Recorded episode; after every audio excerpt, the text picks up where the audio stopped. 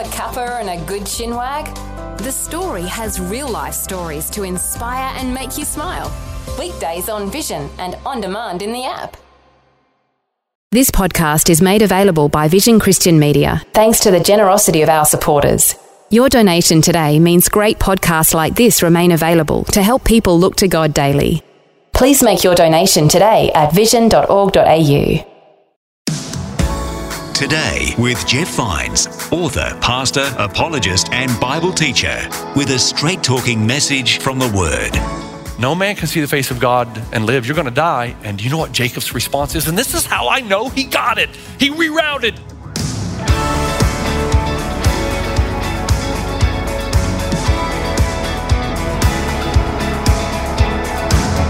Today with Jeff Vines.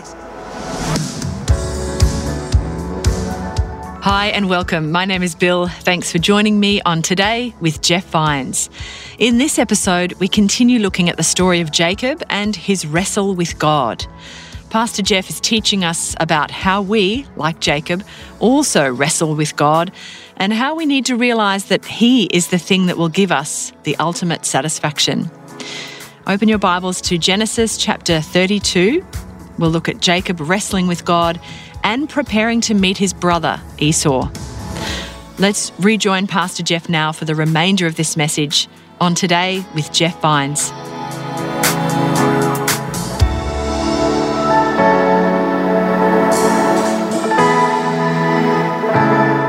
We're all wrestlers, and we've all been wrestling with God. Now look how this develops. Man, this is I love this narrative. This is one of my favorite narratives. Here's what happens as the story goes on. When the man saw he could not overpower him, now remember, from Jacob's perspective, he doesn't know it's God he's wrestling with until the morning. There's a reason he doesn't find out till the morning. So right now we call him the man. When the man saw that he could not overpower him, that is Jacob, he touched the socket of Jacob's hip so that his hip was wrenched as he wrestled with the man. Do you see what happens? Jacob wrestles all night.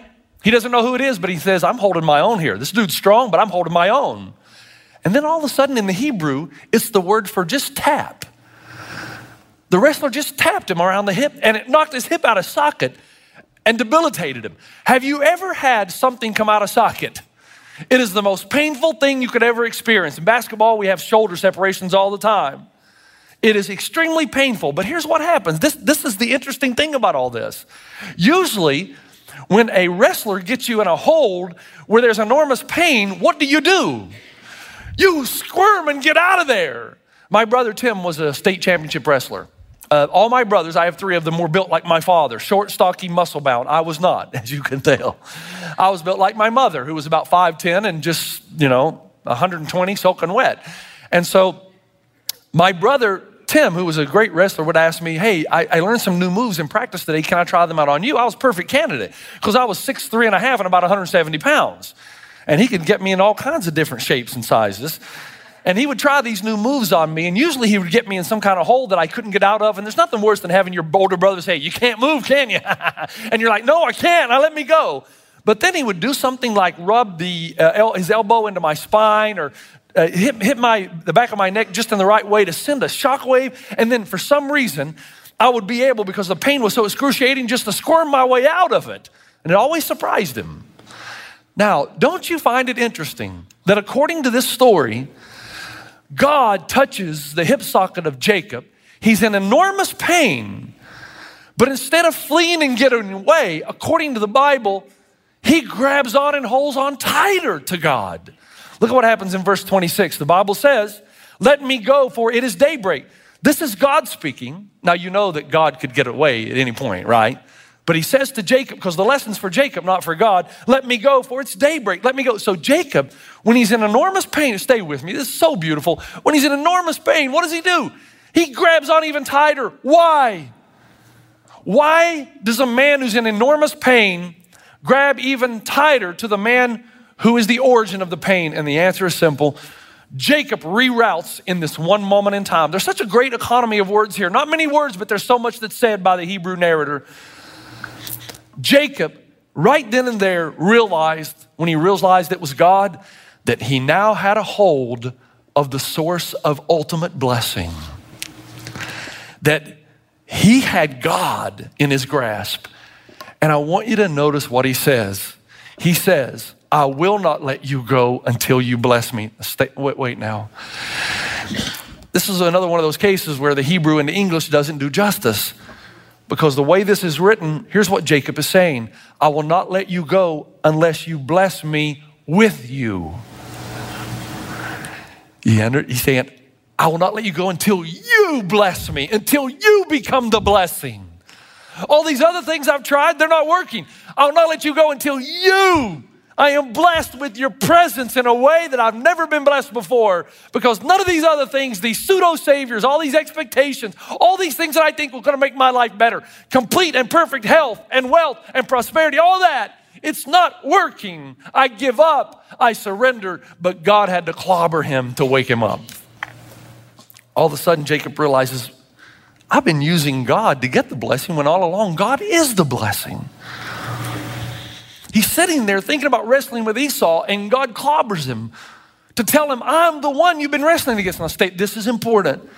You, do you hear what I'm saying in this text? I'm saying this that God is saying to Jacob, Jacob, I'm the one responsible for your frustration. I'm the one responsible for your life not turning out the way you thought it would. I'm the one responsible for the predicament that you're in right now. And here's why, Jacob because you haven't learned your lesson yet.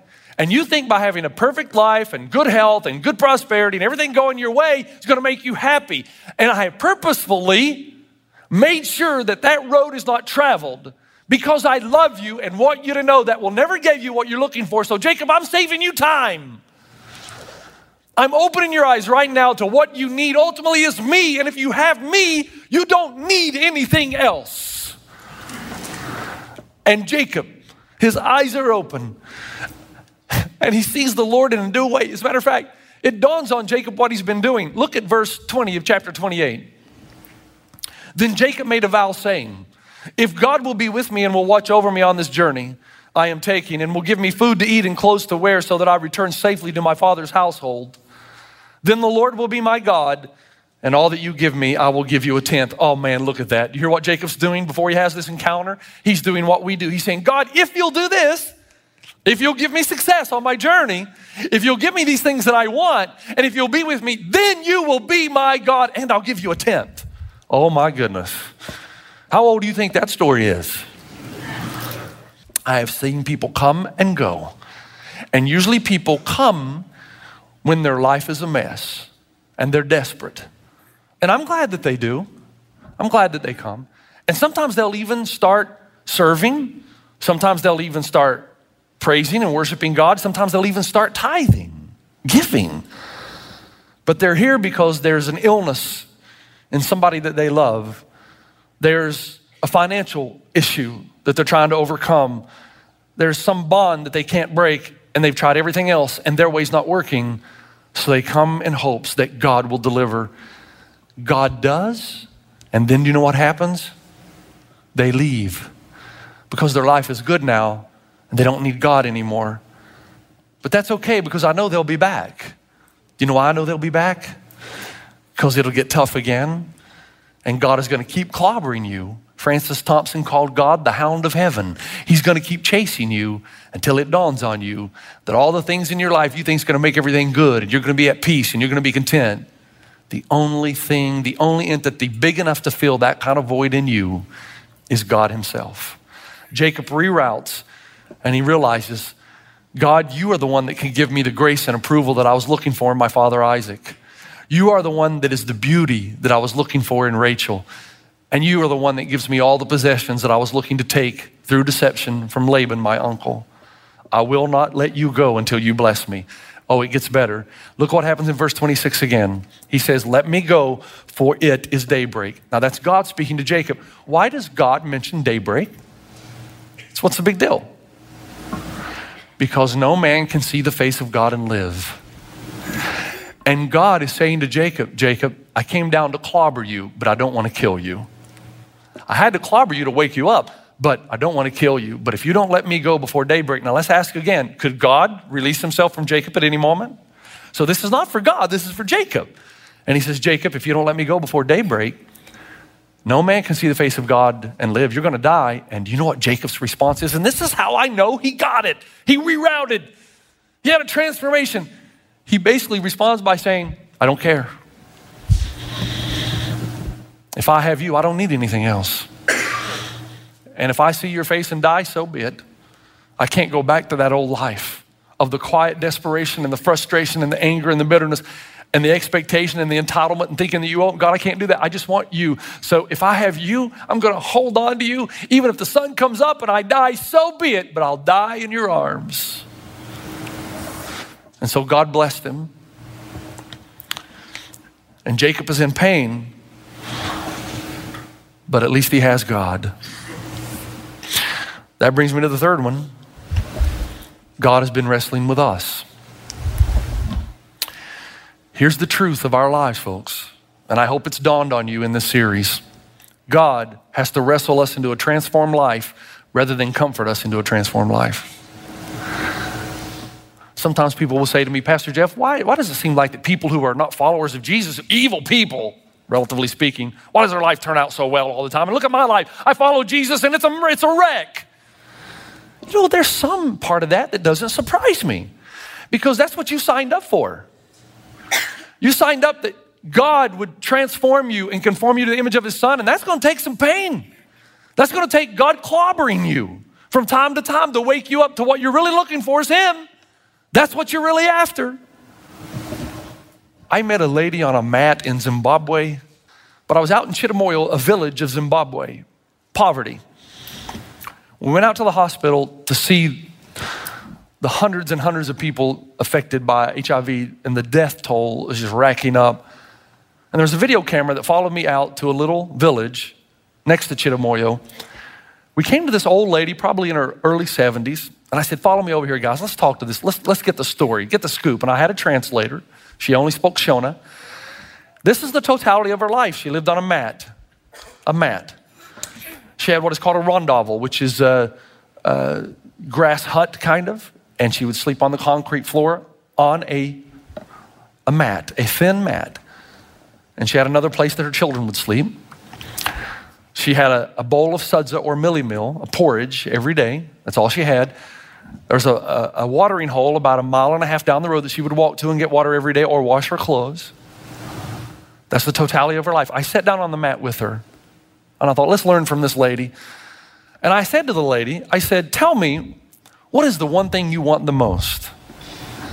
And in showing it through the translator, she snapped back quickly, and I knew she had.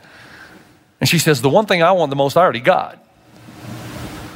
And I said, Whoa, wait, what is the one thing, what is the one thing you want most that you've already got? And through the translator, she responded by saying, It's not a what. No what could ever give you what you really want or what you really need. It's a who. When I heard the translator say that, chill bumps ran up and down my spine. And I thought, Is this going where I think it's going? And I said, Well, who then do you have? She goes, I have Jesus. And when you have Jesus, that's all you need. Now you think about that. What she has and what she just said. The problem is, you'll never know Jesus is all you need until Jesus is all you have.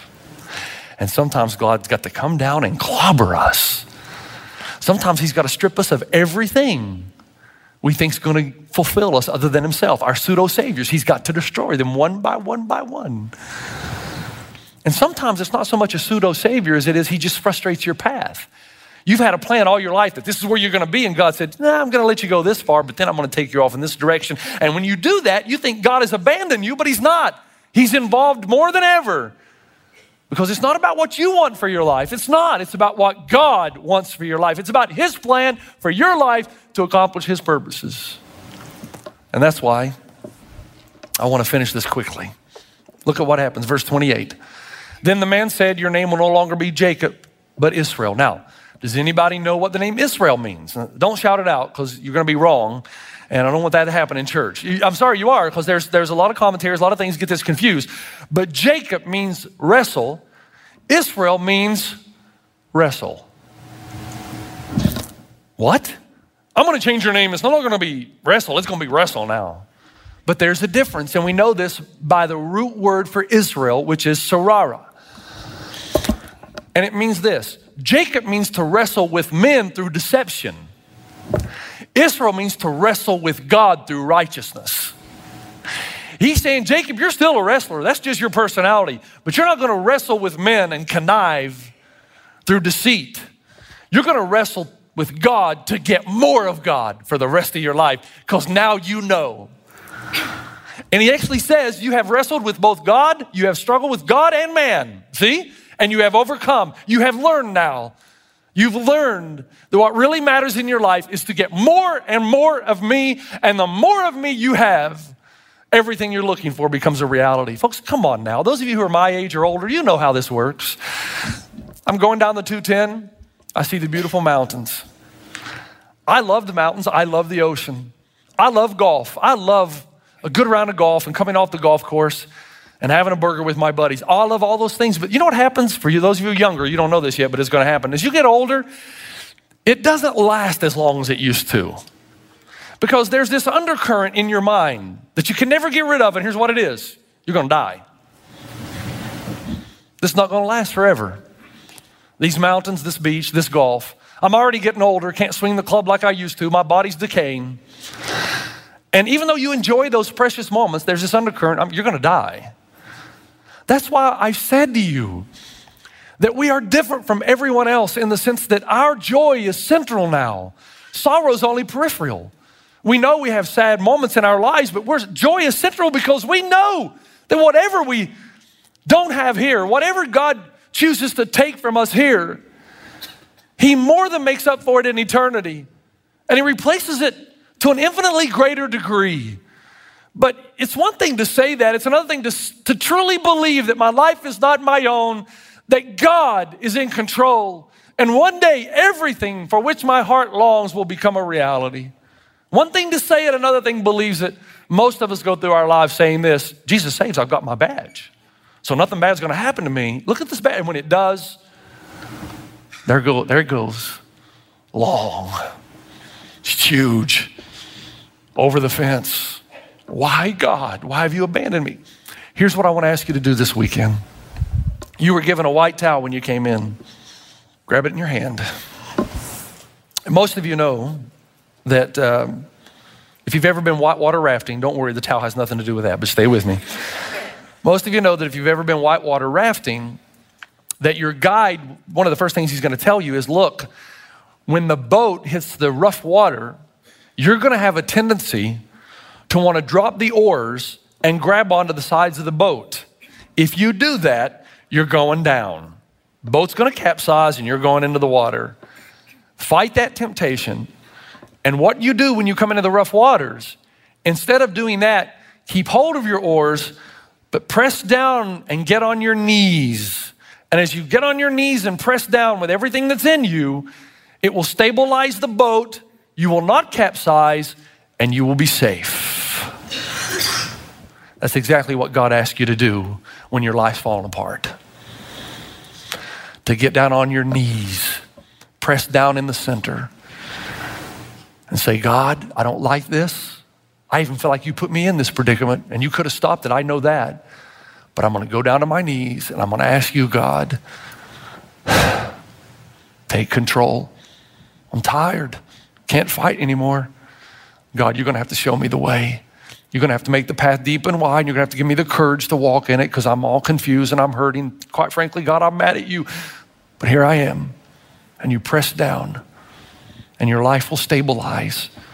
There will be a sense of relief when you give the control of your life and everything else back over to God, trusting that whatever He takes from you, He will replace to an infinitely greater degree and whatever he requires is for his purpose and his plan and for the expansion of his kingdom. Is he safe? No, he's not safe, but he's good. He's the king, I tell you. As a sign that you're willing to do that, it's going to be hard. In a moment, I'm going to ask everybody to raise your towel. And I'm going to ask you, if you're willing to, on the count of three, that you throw in the towel and you drop it onto the floor as a sign that you're not going to wrestle against God anymore. That when bad things happen, you're going to get out on your knees and steady the boat. And you're going to ask God to deliver you.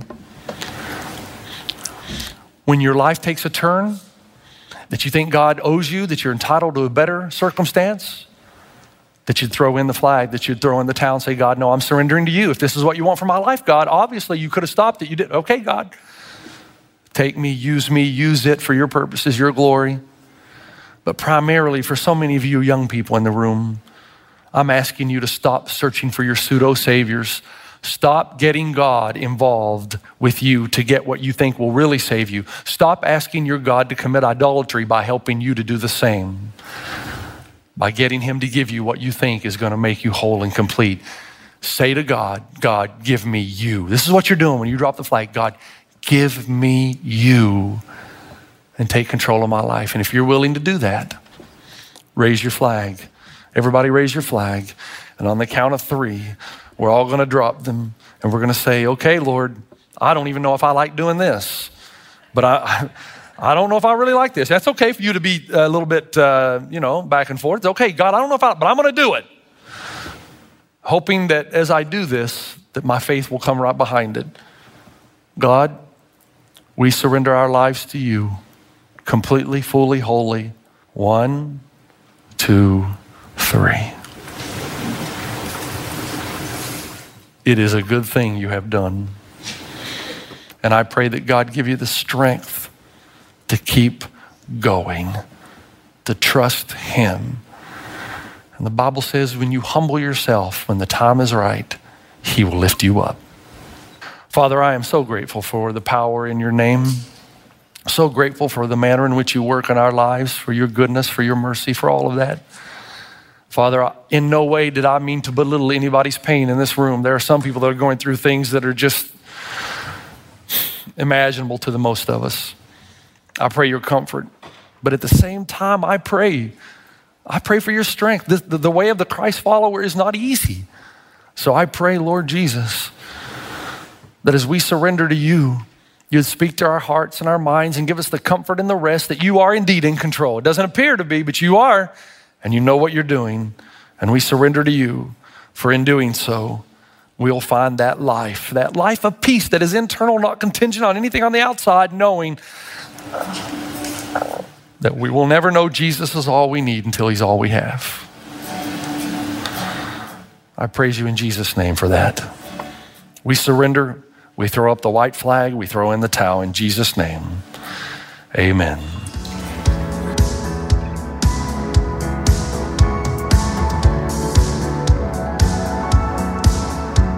What a powerful message.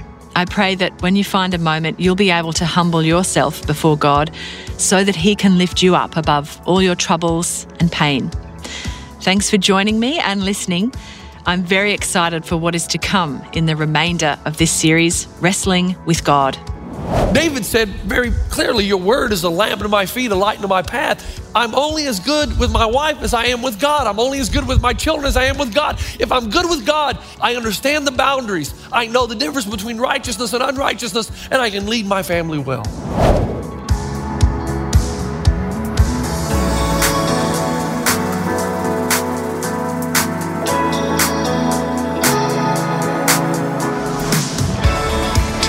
With Jeff Vines.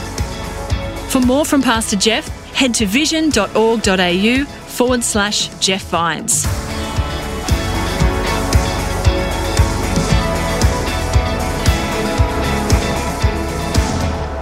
Today with Jeff Vines.